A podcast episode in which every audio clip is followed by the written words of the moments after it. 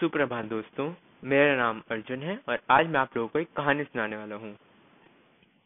खरचुए और खरगोश की कहानी तो आप लोगों ने सुनी ही होगी, लेकिन मैं इसमें थोड़ा सा बदलाव लाऊँगा। तो चलिए शुरू करते हैं। एक बार की बात है, एक बंदर था।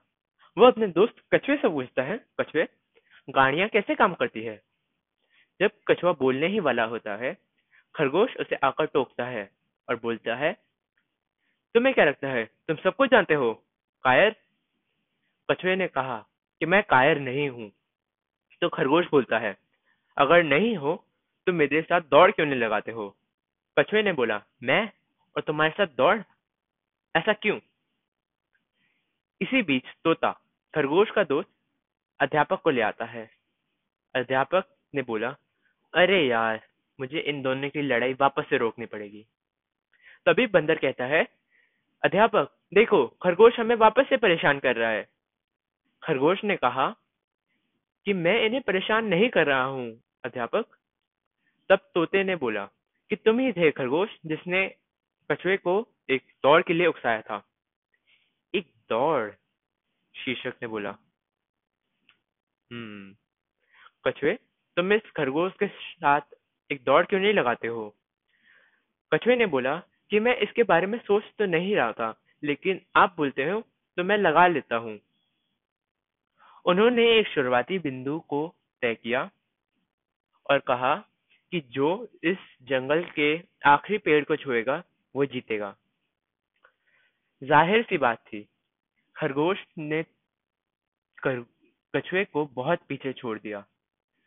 कछुआ धीरे धीरे स्थिर चल रहा था।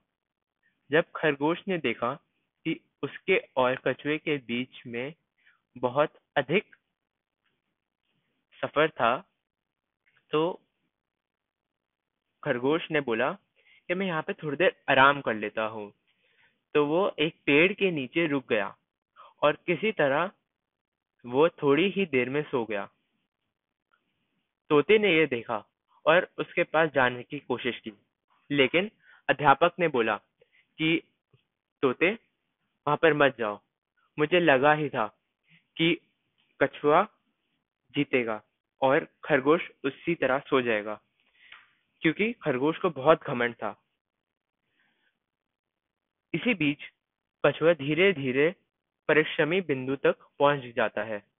जैसे ही खरगोश उठता है, वो देखता है कि कछुआ जीत चुका है। तब अध्यापक और तोते ने बोला कि, खरगोश, अगर तुम्हें अपने आप पर इतना घमंड नहीं होता तो तुम ये दौड़ जीत जाते। शुक्रिया।